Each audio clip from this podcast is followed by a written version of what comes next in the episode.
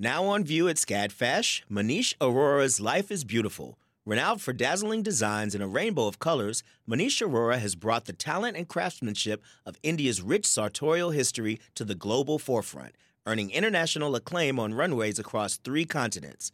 Designing in India since the 1990s, Arora's glittering garments celebrate extravagant expressions of self through varied materials, techniques, and silhouettes in a triumphant union of Western and Eastern aesthetics adapted to today's multicultural society with a touch of humor. Find out more at scadfash.org.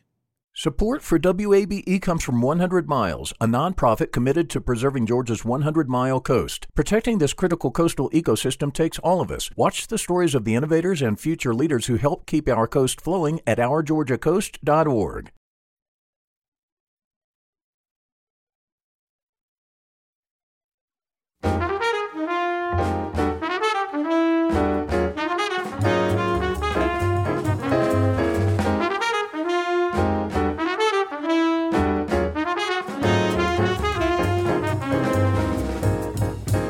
WABE in Atlanta, this is City Lights.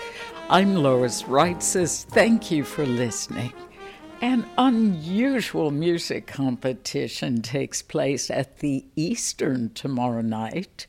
Later in the program, City Lights senior producer Kim Drobes will give us a preview of the Red Bull Sound Clash. Today marks the first full day of Hanukkah, the Jewish festival of lights. We'll hear about different Hanukkah traditions in the U.S. and Israel, along with various holiday foods from Chef Alon Balshan of Alon's Bakery and Market in Atlanta. First, Kenny Leon's True Colors Theater Company returns to live performance at Atlanta Southwest Arts Center with Marie and Rosetta, opening tomorrow and running through December 30th. The show celebrates the legacy of the godmother of rock and roll, Sister Rosetta Tharpe, and her protege, the gospel singer Marie Knight. Jamil Jude is the artistic director of True Colors. He joins me now via Zoom to talk about the production and True Colors new season. Jamil, welcome back to City Lights. Lois, always a pleasure to be with you. Thank you again for the invitation. Oh, likewise. So tell us, now that we can return to in person performance. Why did you want to return to this stage with Marie and Rosetta? You know, part of the thing that has been keeping us hopeful throughout the pandemic with all of the ups and downs of the last, what, 20 something months has been this production. It was postponed during our She Griots season, which was a celebration of Black women storytellers. And that was our 2019 2020 season. And what excited us most about it was not just the opportunity to celebrate Sister Rosetta Tharpe and, and inform more people about her amazing story, but we wanted to put a Black woman design team around it, you know, from the director, the music director, the props designer, the scenic designer, the costume designer, all supporting by Black women. Uh, because in the American theater, that just doesn't happen enough. So as we continue to move through the pandemic, we knew that this show that really crystallizes True Colors' mission to celebrate Black storytelling, but also continue to prove to the American theater that those that have been historically excluded have important stories to tell and can tell them with a level of artistic excellence. We wanted that show to be what True Colors returned to the stage, and we're thankful that it happened to fall in this holiday season. So as people kind of gear up to join in with their family as we you know move into the christmas holidays and the you know december holidays. We think this is the best show to return uh, to our work. Oh it is so important to celebrate this legacy. And it's surprising that there are still many people who don't know about these musicians would you give us some background on Rosetta Tharpe and Marie Knight? You know, I think the best part about it is when you have a chance to watch her videos and you see this virtuosity in her guitar playing, you're like, oh, okay, I understand now why Elvis Presley or Jimi Hendrix credits her as being an inspiration. When you think about what it was like to bend genre, uh, she was a northern black woman, but played and had a lot of audiences in the South and speaking to experiencing Jim Crow. And while she's entertaining the masses, having to hire white bus drivers to drive her around inside these uh, southern towns because getting stopped, you know, has, was a potential risk on her life. And I think even here in this present, we recognize that it's an unsafe thing sometimes, unfortunately, to uh, exist inside of a black body uh, and travel here in the South. Uh, so the fact that she was doing it here in the 1930s and 1940s and still selling out shows, topping record charts, and being an inspiration, uh, albeit unknown to her, to so many other artists. It's a story of perseverance, of doing something that you believe in and knowing that it will have a legacy. And as we are kind of celebrating True Colors legacy, looking at our 20th anniversary next year, epitomizes what we do. And Marie Knight was, you know, started with Mahalia Jackson and her gospel entourage. And Marie Knight went on to have a really amazing career too, and really grew because of her relationship to Rosetta Tharpe. So, you know, she was inspiring people that were her contemporaries and people who worked alongside her, but also future generations, belatedly known as the godmother of rock and roll, like you mentioned. Mm-hmm. Where does the story situate Rosetta Tharpe and Marie Knight in terms of their lives and careers? You know, it, it puts us really at the beginning of their relationship and their partnership. Uh, we see Sister Rosetta Tharpe really at the peak of her career as a very talented artist, knows what she knows, knows how talented she is. And uh, Marie being introduced, we get to meet her as a underconfident young performer who is in awe, kind of like in this youthful awe of Rosetta Tharpe. And over the course of the evening, we find them at a rehearsal, the first time they get to rehearse before a show, and just grow into the roles that they will eventually serve.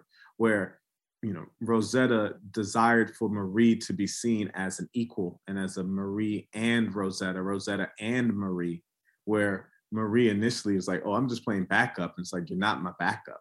And I think there are certain phrases and words that audiences will have a chance to experience over the course of this run that will resonate. And this idea of someone empowering you and saying, You're not my backup, just how powerful that is when we talk about chosen family, when we talk about building community, someone pouring into you and giving you that level of confidence that can last for decades, which it did for Marie. You know, it puts a smile on my face. Really, a lot of beauty there. I read the show opens with the two musicians rehearsing amidst a room of coffins. What is the symbolism there, Jamil? Well, you know, I think what the play wants to ground the audience just this is the type of circumstance that these performers had to find ways to excel through being the only place in this small town where they can find a room with a piano in it to rehearse before the show. And we find that this is the place that they're going to have to return to to sleep tonight because there is no other place in this town where these two Black women are going to be able to be safe. You know, they aren't allowed lodging and they have to, in these real clandestine ways, find a way to do their art, prepare for this show, go and perform and then come back to this funeral home and decide where they're going to lay their head. The play just really situates us in that circumstance. And then we get to see, oh, but this room cannot contain their brilliance. And I think that's some of the beauty of the play. What issues do Marie and Rosetta discuss in the show that sadly are still relevant today? You mentioned feeling unsafe in a black body traveling in the South, in a small town that's all white? Yeah, well, you know, body safety is definitely one that uh, is explored here. I think they also uh, talk about finding chosen family and community and building a bond. And that's one of the things that I actually want to celebrate about it is that Rosetta Tharpe lived her life as an out lesbian woman. And that was a difficult thing to manage in the 40s and still today is difficult for some people. But through the partnership with Marie, you know, you find more comfort in being who you are. And Marie found an opportunity to say, okay, maybe the story that other people want to paint for me, she is initially presented as a demure and a church mouse.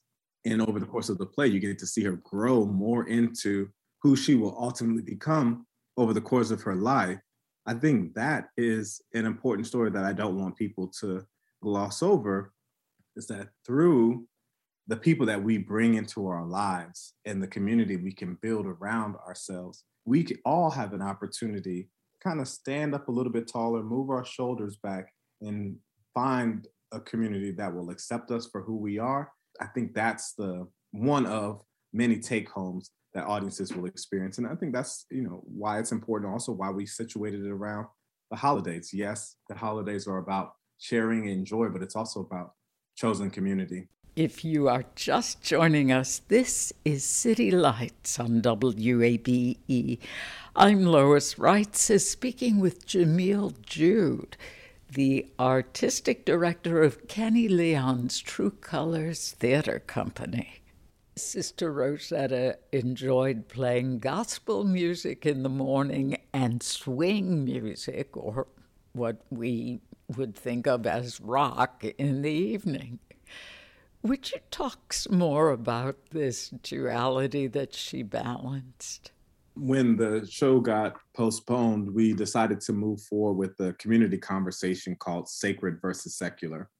And what we hoped to accomplish with that conversation is to really speak about this duality that oftentimes we try to put them on two opposite ends. And the truth is, so many of us have to navigate those spaces especially as musical performers, those who sing in churches or something equivalent to that, and then also find opportunity in the secular world. Uh, all too often, I think when we put them on opposite ends, it, it, forces people to feel like they have missed out.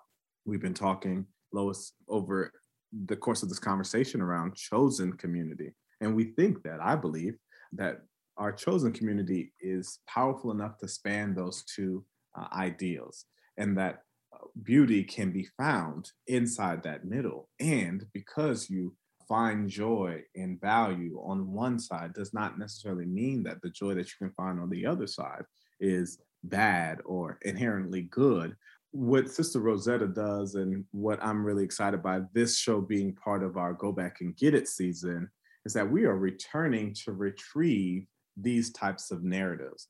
Let's learn more about people who spanned that gap so that those contemporary artists who find themselves living with that duality may grow more comfortable and saying, you know, if Sister Rosetta could do it, so can I. If someone like Marie Knight, who grew in her confidence to say, yes, okay, it is okay for me to love God and also play rock and roll, like Sister Rosetta Tharpe. Jamil, did you see any of the PBS series on the Black Church with Henry Louis Gates? Yes, we uh, worked with PBS and shared it to our audience, and it was happening right around the time we were doing our sacred versus secular conversation. So it all was circling around the same time. Oh, it was just fantastic. And a local treasure well, I guess he's a national treasure, but he is locally based. The Reverend Dwight Andrews was the senior music consultant for this series. And they discussed what you were saying. I think they described it as Saturday night versus Sunday morning, when it really, it being the beauty of both forms of music should exist on a continuum. Well, and, and it's funny that you mentioned Dwight Andrews. We are going to work with his church on something coming up soon, a partnership we have with the Atlanta Opera oh, good. Uh, that uh, we'll talk about on another opportunity here, I hope. And Dwight has been a member of the True Colors extended family on our team of advisors. So I love Dwight, and uh, I definitely could have mentioned him and somebody who has, you know, brought his knowledge of music and has shared that gift both in secular and spiritual spaces. So it fills me with joy to hear his name mentioned in this. Always. He's an amazing intellect, musician, and person. I can only imagine what it's like to have him as your spiritual guide as well. So let's talk about the music. Another treasure S. Renee Clark is the music director of this show. We just had her on talking about Fats Waller and the musical Ain't Misbehavin'. What can you tell us about the music in this production? Are there numbers that you would deem highlights? you know, I want to just have an opportunity to brag on S. Renee Clark. I know your audience has had a chance to listen to her and talk, hear her talk about it, but it can't be undersold her contribution to the Atlanta music scene, the Atlanta theater scene, and as an internationally renowned artist, I want to make sure that she gets her flowers in time so that she's not one of the artists that get lost to the sands of time. And it's really inspiring seeing her work with these young artists. We have artists who are making their True Colors debut, these two amazing women who are playing Marie Knight and Sister Rosetta Tharpe. And S. Renee tells story through music. And that's the beauty of the music in the show. You know, of course, you have rocking rock music that is going to make you tap your foot, like uh, song, Sister Rosetta's song, I Can't Sit Down. Sit down! No, no, I can't sit down. Sit down! Uh-uh, I can't sit down. Uh, go away, don't bother me. I can't sit down. I feel so happy and I can't sit down. Sit down! No, I can't sit down. Sit down! No, no, I can't sit down. Uh, no, no, no, no, no, I can't sit down. I feel so happy and I can't sit down. Who's that yonder dressed in white? I just got to heaven and I can't sit down. It must be the usual of children light. I just got to heaven and I can't sit down. Sit down.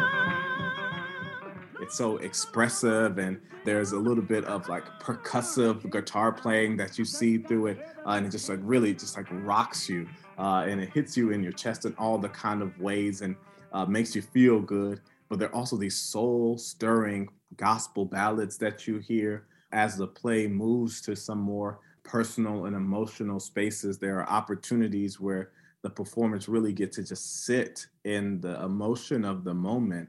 And of course, we know with musicals and theater, uh, when an, a character can't speak, they are moved to song.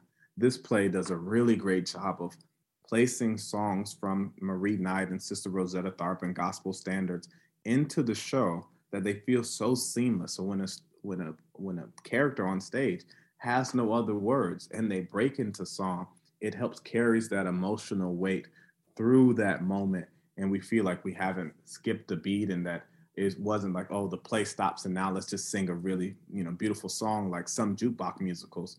No, every song feels like it's perfectly placed, and Renee is doing a, an amazing job in leading these actors along with Andrea Frye, leading these actors to those moments where you know you you you find yourself moved even just in a run uh, a couple of days ago. I was so moved by it and i can't wait for audiences to see the show tomorrow. It just occurred to me did you have to cast an actor who could play mean guitar? How do, how do you get around that? Well, you know, the good thing about actors is that they have to step up when uh, when there are opportunities. You know, you have to learn to get familiar with the guitar. I remember an actor a long time ago uh, was an actor who was in like the hospital procedurals, right? And you're like, they happened to study organic chemistry in college. They were talking about and said, hey, you know, I didn't know then that you know, 15 years later, I'll be playing a role uh, as a lead physician on a TV show. And I think actors uh, in the theater are, are, in that same vein. You get the call, hey, you're going to play gospel and rock and roll legend Sister Rosetta Tharpe. Well, let's get you a guitar. Uh, so we uh, got our Rosetta uh, Tharpe. Uh, her name is Demetria Fane. We got her a guitar early so that she could uh, work with uh, a guitar instructor to get more familiar with it, learn how to play.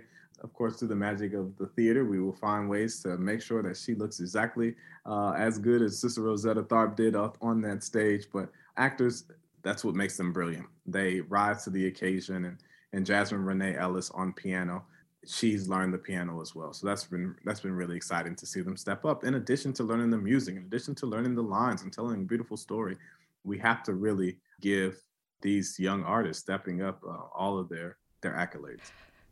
True Colors season 19 this season starts the Sankofa seasons with the mantra go back and get it. What does Sankofa mean and and how will it translate to this new season? Oh, I I'm so excited by this Sankofa season's True Colors over the next three years are celebrating these Sankofa season. Sankofa comes from the Adinkra symbol, and it's a West African, like symbolic uh, language where the symbol of a often represented as a bird with its feet facing forward, but its head looking back. It connotes a meaning that a journey forward begins with a glance back. Uh, I mentioned earlier, True Colors is staring at our 20th anniversary season next year.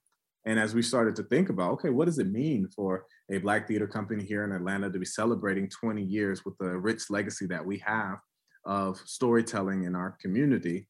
What does it mean for us to go back and look at our history, but also preparing us for the future? I mean, I just became artistic director three years ago, so we're still very much in a forward looking phase. So, this idea of preparing ourselves for that future by going back to our past we wanted to spread that over the, the next three years. So season 19 is all about going back and retrieving these narratives from the 20th century to see what they can tell us about this present moment.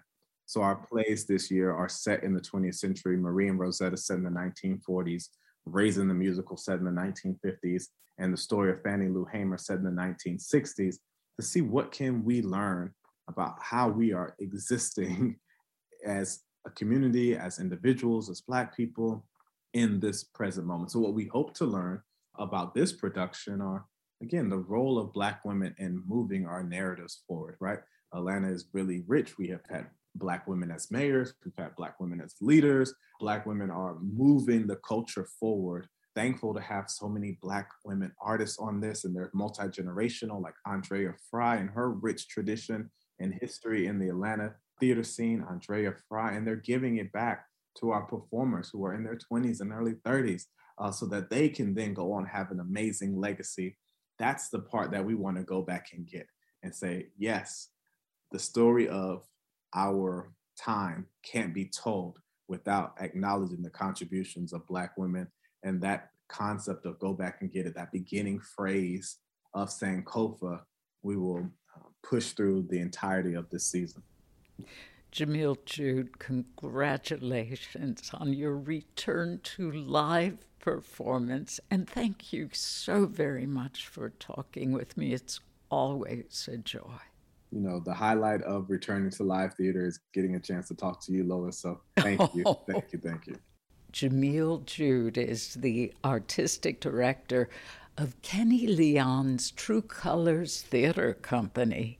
Marie and Rosetta will be on stage at the Southwest Fulton Art Center in Atlanta, November 30th through December 30th.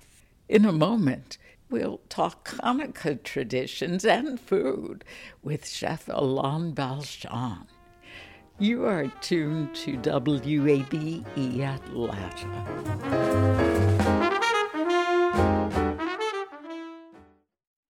The field of mental health counseling is growing rapidly, and Richmont Graduate University can equip you with everything you need as a licensed professional counselor while integrating your faith into your clinical practice. Programs are offered in Atlanta, Chattanooga, and online. Apply today at richmont.edu. That's R I C H M O N T.edu.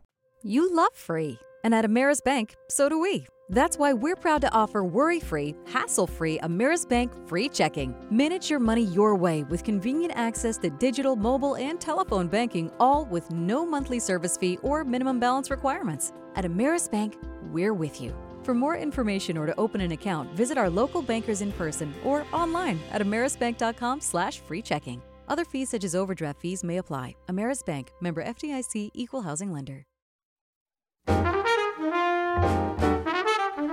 This is City Lights on WABE. I'm Lois Reitzes. It's great to have you along. The Jewish Festival of Lights, known as Hanukkah, began with the lighting of the first candle last night. To celebrate, we'll listen back to my interview with Chef Alon Balshan of Alon's Bakery and Market in Atlanta. The Israeli native of Moroccan and Egyptian background began by detailing what it's like to celebrate the Jewish holiday in Israel. Well, all holidays in Israel are very different because everybody, literally everybody, celebrates it one way or another. Some are Orthodox, some are not Orthodox, but you feel it in the air. The stores are closing early. You know, the holidays in the street, you know, in, in, in the high holiday, Yom Kippur and all that, everything is shut down. Nobody drives, nobody, you know, so it's a totally different feeling. Every holiday here is very different that way. But Hanukkah, in particular, I think is different. And even in my lifetime, I've noticed a difference. When I was growing up, we lit candles, of Yes. course, always. We had latkes and played with the dreidel. But a present would be a little box of crayons or something Correct. you know, the little chocolate Hanukkah gelt, the coins. Now, Bloomingdale's has a Hanukkah shop, and and Tiffany has this huge ad in the New York Times saying Happy Hanukkah, and I want to say thank you because it's wonderful that American non-Jews want to be inclusive, but the holiday does not have the same significance as Christmas. It does not, and I, and it's interesting that you said it because I was going to say that American Jews celebrate different than Israelis. Because as a kid, you know, I got some chocolate gelt, or that was about it. It wasn't a big deal. And over here, I had a lot of people, not, non-Jewish, that would tell me, "Oh, I heard you guys get a new present every single night," and I'm like, "No, no. I don't think so. you know, that's not the way it was." But maybe some other people will, like we talk about, you know, assimilation and all that. People want to, you know, other people get gifts for Christmas. So Jewish people want to match that and say, well, we're going to also have that, or maybe we'll have more. I don't know. Just an assumption I'm making. It, it is a part of assimilation. But your father is Moroccan, your mother was Egyptian. How did their backgrounds inform your approach to food? Well, the food at home was, well, it was some Moroccan and some Egyptian. Yeah, all the food in Israel kind of mix up, and in the end, you know, the Sephardic food rules. You know, it's the best food really compared to the. Sorry for all the Ashkenazis out there, but it's just better food, you know. We should add, in terms of heritage, these are two subcultures of Jews. Those of European background are identified as Ashkenazic. Those of Spanish, Portuguese, North African, and Middle Eastern are Sephardic. And yes, you have better food. But please continue. So that's it. So there was, you know, some Egyptian specialties that my mother would cook that I grew up on. What were they? you know, hummus is probably Middle Eastern and more Egyptian than it is Moroccan, but it's national. It's like uh, pizza in America. That's what hummus is in Israel, you know. There is a a very particular dish that is Egyptian people cook. It's called molocheia, and it's like a green leaf that is cut with a mezzaluna, you know, like a round knife, and it's chopped very fine. And you make like a soup from chicken or beef, and you mix it in. It's very thick and it's delicious. I grew up on it, you know. It's uh, it, I'm very subjective about it. So uh, once in a while, I'll go and make some of it. The spices, c- c- the strong spices in it are cumin and coriander. In terms of the Hanukkah food tradition, the Eastern European, the European Jews those of us with that descent had potato pancakes, latkes, Right.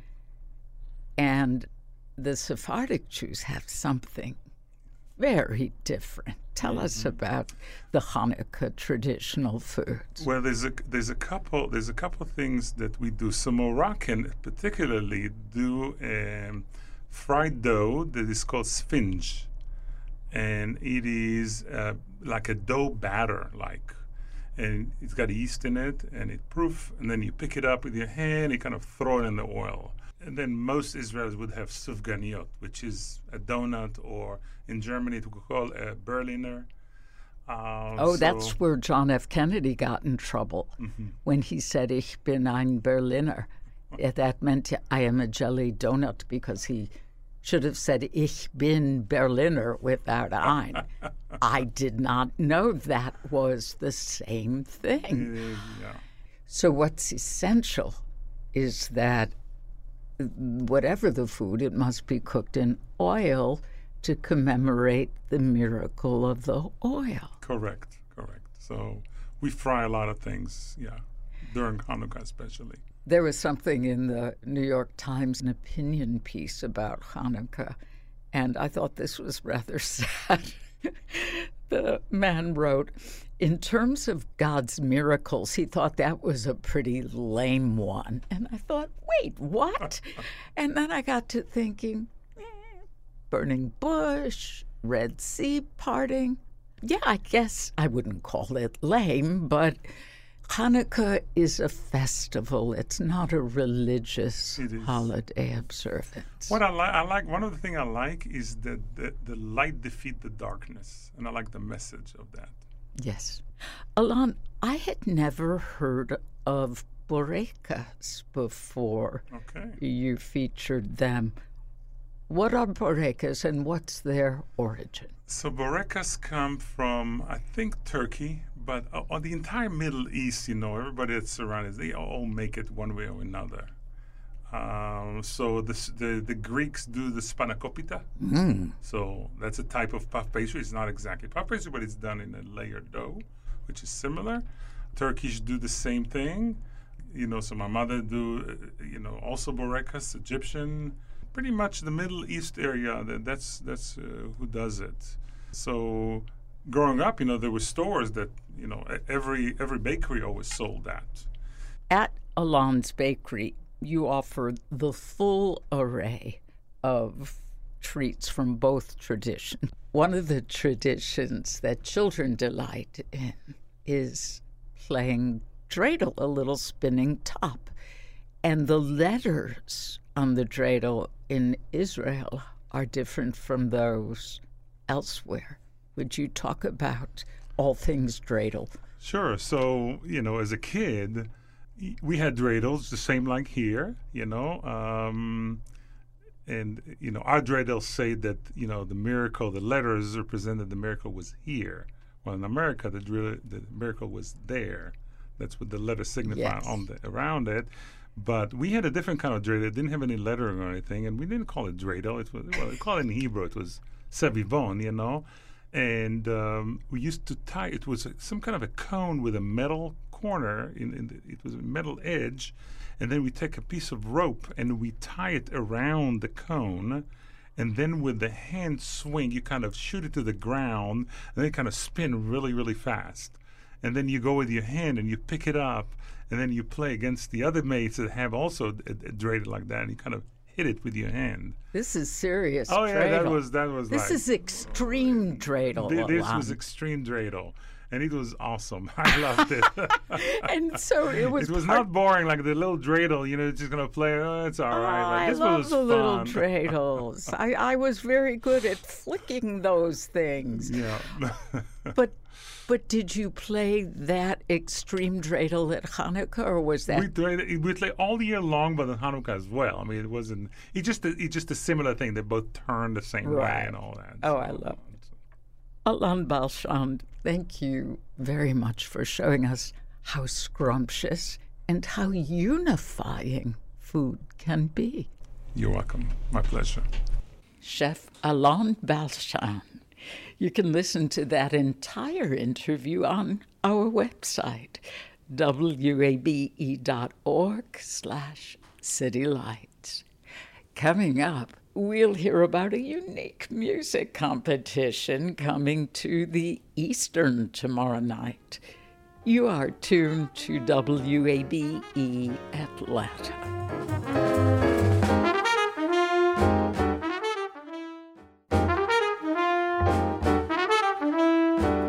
This is City Lights on WABE. I'm Lois Reitzes. Thank you for being here. Tomorrow evening, the Eastern is hosting a rumble. It's the Red Bull Sound Clash, and it will be a battle of the brave voices of Shelley, formerly known as DRAM, and Westside Boogie. City Light senior producer Kim Drobes recently talked to the competitors over Zoom. They were also joined by Joshua J1 Rayford, the host of Sound Clash, and Junia Abaidoo, the founder of Love Renaissance, the Atlanta based label that's home to both Shelley and Boogie. J1 started their conversation by explaining the rules of the competition. Yeah, it's really exciting because uh, Sound Clash is like nothing else that's out there. It's it's not a concert. It's really a clash of styles, music, um, an expression of creativity, and just a just a celebration of two dope artists being this time uh, Westside Boogie and Shelley. And you got two artists, two stages, and one winner. Even though it's a friendly competition, there's still going to be a winner. It's going to be determined by the crowd. And there's six rounds. So the first round is a warm up round. Each artist is going to play four songs of their own. Round two is the cover. Each artist will perform the same cover song, but in their own unique style, which is cool because Boogie has his own style, Shelly has his own style, and they're both unique and great in their own ways. Then round three, you got the takeover where one artist will start performing his song, and then the other artist has to jump in halfway through and finish performing that same song. Round four is the wild card where each artist will bring out a special guest. Round five, the sound clash, where the artist will play two of their own songs, but in different styles. So they might do it like reggae, EDM, who knows? Like you just have to be there. And then the final round, both artists will come out together and perform on the same stage for the final celebratory moment. It's going to be great. It's going to be a lot of energy. I'm excited. There's a lot more to this than I even realized. Can we focus for a second on the takeover round? Yeah, the takeover round. That's gonna be wild right there. Uh, you know, I was I, I was on uh, IG live with both Boogie and Shelley, and uh, you know they, they're fans of each other's music, but it's going to be a friendly competition. So I, I, can't wait to see how they flip that, where one artist starts their own individual song, and then the other artist has to come in uh, midway through and finish the song. So that's going to be really interesting. I've never seen anything like it. Yeah, me neither. That sounds really, really cool. And Boogie, you and shelly have been smack talking each other for weeks now on Instagram. Yes, we have. I think I read that uh, Shelley said it's curtains for you. and, you know, I'm fixing to smoke my brother's boots. It's all all going down. So how are you feeling going into tomorrow night's event? I'm excited, super confident. I think it's so dope because um, I'm naturally competitive. I know Sh- Shelley is naturally competitive, but we also are, are super close friends. So I think it's just going to be dope that we got the opportunity to do this. Right on. Just in case some of our audience isn't familiar with your music, let's go ahead and play a taste of Boogie's music. This song is called Silent Ride. Silent ride home. I got all these voices in my head. Mm, mm, mm. Got too many in my bed. Mm, mm. I don't store the number just instead. I start scrolling through the text and look for pictures in the thread. I'm on your head, you only banging cause it's streaming, ain't you? Ain't you? You only gang when it's convenient, ain't you? Ain't you? Ignore the grade from every teacher. I was throwing up the B while I was trying to get Jamisha. Who am I? Out of mind, yeah. I can't lie, I'm detached. Boogie, do you mind if we go sideways for one second? Back in September, I saw that you asked fans to send you submissions that you could then use as cover art for your single Float. Mm-hmm.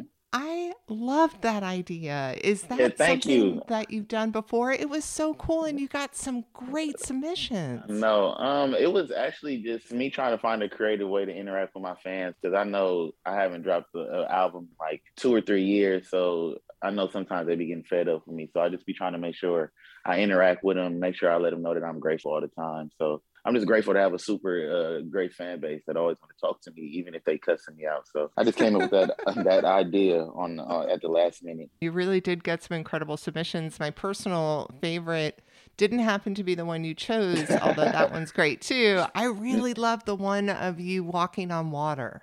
Yeah, a lot of people did like that one, and honestly, I don't think anybody was happy with the one I chose. So I probably Oh, really? picked the, I probably picked the wrong one. But shout out to that artist that did that. Oh man, well, you know, whatever. Hard to pick the wrong one when you're given a lot of really good stuff. Exactly, A lot of good stuff. All right, so back to the smack talking. Why do you think you have this down compared to Shelly? You know, it's crazy. Both of us are are super versatile. Like he's known for his singing. Anybody that's not familiar with our music, uh, he's more known for singing. I'm more known for rapping. But I come from a singing background. Shelly be saying he comes from a rap background, but I gotta see it to believe it. Everybody know it's proof. I come from the church. It's written down. It's facts. Y'all can go look this up. So I feel like I'm a little more versatile than my brother, but he cool too. But you know. Do you think that there's a particular part of the competition that you are definitely more suited for? Um, yeah, I think when we got to do each other's songs, um, and and I have to sing and he has to rap, I think I sing better than he raps. So that's what I'm I'm hoping. That's what I'm hoping for. Right on. So, Junia, we're super happy to have you with us as well. And Atlanta is really quite lucky to have a label like Love Renaissance in our city. Can you tell us a little bit about how you guys got started? So we actually started in 2012. Myself and four of my friends who are the other co-founders, Sean, Carlon, Justice, and Tunde, we all just kind of met by way of Georgia State University. Some of us promoted parties, you know, some of us were just kind of getting our first foot in the door in terms of the music industry by just trying to manage different artists. And um, yeah, we all kind of had a similar vision in terms of wanting to tell stories for artists and really just create worlds for artists, music to live in. And so initially, we were working with a kid named Raury, who's also from the Atlanta area. He's from Stone Mountain. The five of us kind of formalized our working relationship on that one. From there, it just led to a bunch of other amazing artists. Shelly was one of the next ones that we started working with. We, we caught a stride where we, we started to really pinpoint artists like Shelly and like Raury and like 6LACK that were really unique and um, kind of left the center and not like exactly what you would expect from the music industry at that time. And so, you know, we tried to really kind of focus in on that and try to tell those stories the best that we could. That's very cool. And when did you get Boogie on board? So Boogie joined this team in 2019. I was lucky enough to see on YouTube the RapCaviar Cipher that you had everyone participate in. It was so good. Glad you liked it. That was a random idea that my partner Justice had. It, it came out pretty good though. Boogie, how was it for you participating with those other amazing talents? Oh yeah, it was it was dope. Um, it's crazy because every time I get around like other rappers and it's like a cipher, I just get in competitive mode, and I almost forgot they was my label mates because you know it's just like I'm just ready to rip everybody head off when I start rapping. But it came out amazing. I love being able to like cipher with with anybody. I just love rapping, so it came out dope, and I love that. Yeah, it was super cool. And I got turned on to artists that I didn't know before. So um, if anybody out there hasn't checked it out yet, it's pretty easy to find RapCaviar Cipher. So, Shelly, you've been hearing some of the smack talk that's been headed your way from Boogie. I've heard you say things like, I love him to death, but it's going to look like I hate his guts. How are you feeling going into tomorrow night's event? Well, I just gotta have that uh, competitive spirit in me, just riling me up uh, more so than ever. Cause I've never been in a position to where like my talents was put up against somebody else. Now, you know, like on Twitter or something like that. You know, people have their conversations putting artists up against each other, whatever. They're talking amongst themselves, but I don't think it's really been a time where it's like, you know, someone versus someone and the crowd actually decides. So, you know, as much love as it is, I'm just gonna give it my all. Like I'm not gonna cut any corners. I'm just gonna uh, do what I came to do at the best of my ability. I like your confidence. And for those who are unfamiliar with Shelly's work, let's go ahead and play one of your songs. This is Shelly featuring Summer Walker, and it's called All Pride Aside. Since we not stopping ourselves, I keep playing you if you keep playing me. Since we not stopping ourselves, I keep playing you if you keep letting me. So, Shelly, is there a certain section of the competition that you're feeling strongest about? I have a certain little trick up my sleeve because Do you now? Yeah, because I mean, caretaker, the, the record that he's gonna um do a take of of mine, like that's very it's like it's like one of those culturally, if you know, you know, very like niche type of uh underground hits. Like a lot of and a lot of our fans intertwine. So when that record comes on and he get the chance to do his thing to it, it's just like, oh my God. So I have a, I have a little way to try to thwart that. I don't know how how effective it's to be, but that's the portion of the show that's on my mind the most. I got I got a I got a trick or two. So, do you feel comfortable and would you like to talk to our audience at all about your name change and, and style change that's happened recently? Most certainly. In a nutshell, it's like quite a different path compared to the records that were popularized when I was just going under the moniker DRAM. Even though many of those elements were jam packed right into what I did, I feel as though records like Broccoli and Cash Machine overpowered the overall message that I had. And um, DRAM kind of got connected to those records more than the totality of what I did. So it, it so you know it, it it's almost like if you were to ask somebody, maybe even to this day, like you know if they know DRAM, you say when you when you think of DRAM, what's the first thing you think of? You know what I'm saying? My lifestyle changed as well very drastically. Started just making different life decisions uh, and just looking at things with a deeper perspective, a clearer perspective. I just feel blessed that I've been able to sit it down and reevaluate things. So it's like a just a new leaf on life. So I felt as though just going along, like, you know, switching it. Shelly, you know, uh, hopefully in the very near future, it'll just be Shelly, you know what I'm saying? Like, but the FKA DRAM is definitely there to familiarize you with, you know, where I was at. This just is where I am now. I hope that it makes sense. It really does. And I really like the fact that you're being very open over lifestyle changes and having to overcome some struggles. And the music is, it's just so much more grown up sounding. Oh, yes. Thank you very much. One of the things I found adorable on your Instagram account is the little Shelly Show videos that you've been doing. Yes, ma'am. How did that come about? They're so cute. So uh, a lot of a lot of things has to go out to my creative director, Steve Othello. Uh, he, he's just he's been there like every step of the way since Big Baby DRAM and like you know when we called him back up like yo it's album time played him the music told him what, what type time we were on. He was just all the way on board and then one day he called called me and the guys were like hey i had this perfect idea. I think i think it would go really great. You know we can do a talk show type of vibe you know it can be a shelly show at night. And i'm just mm. like oh my god like bro you're we're in there you know i just loved it It's the Shelly Show at night with your host, Shelly, musical guest, Shelly, and an exclusive interview with the one and only. Is this right? Shelly.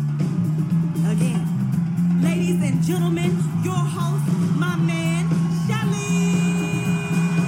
And so we just started collaborating on different contents and uh, like what what what would what would be included and um things of that nature. And at the end of it, when the dust settled, I really, really feel like we came together with a valuable piece of footage that can continue on. Like we're gonna do, we're gonna extend that. Oh, good. You know, yeah, it, it, it may even turn into something syndicated. You know. It's got just a very cool vibe to it. I hope there is more to come. Oh yes. Anything that you would like to add about the competition tomorrow? I just would like to say that I'm very, very excited and um, just pleased to be back on the stage again. And I feel as though it's going to show. I'm not coming to play no games. I'm giving tip top excellence, not leaving out there without, you know what I'm saying? Like, you know, like, like, like if you watch Dragon Ball Z after Goku hit the Kamehameha, he's tired, you know, he gave it his all. That's what I'm going to do.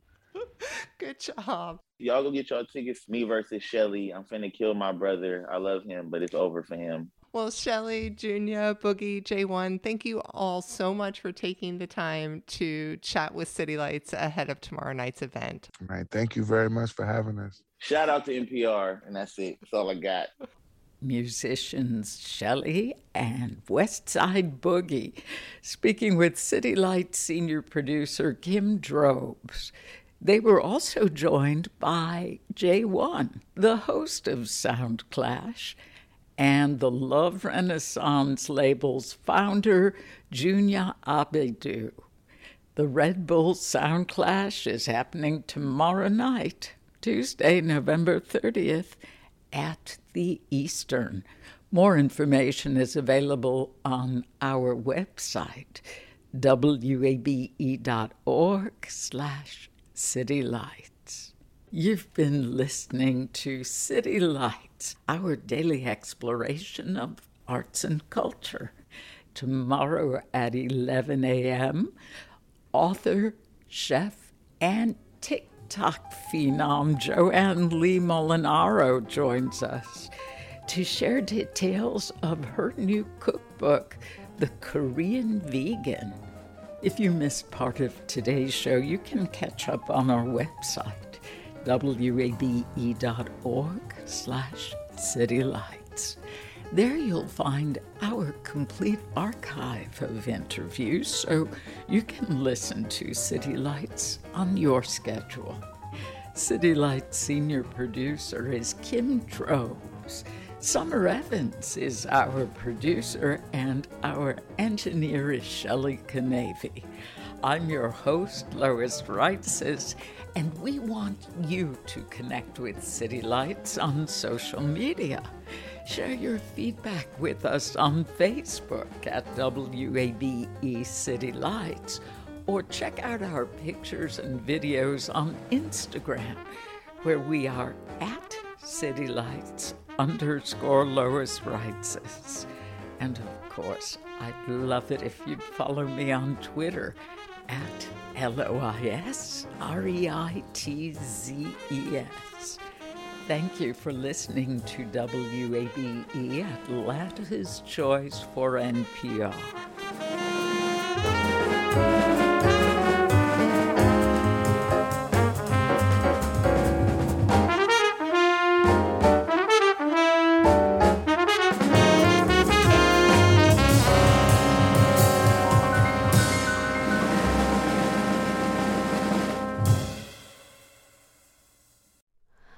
Hi, it's Terry Gross, the host of Fresh Air.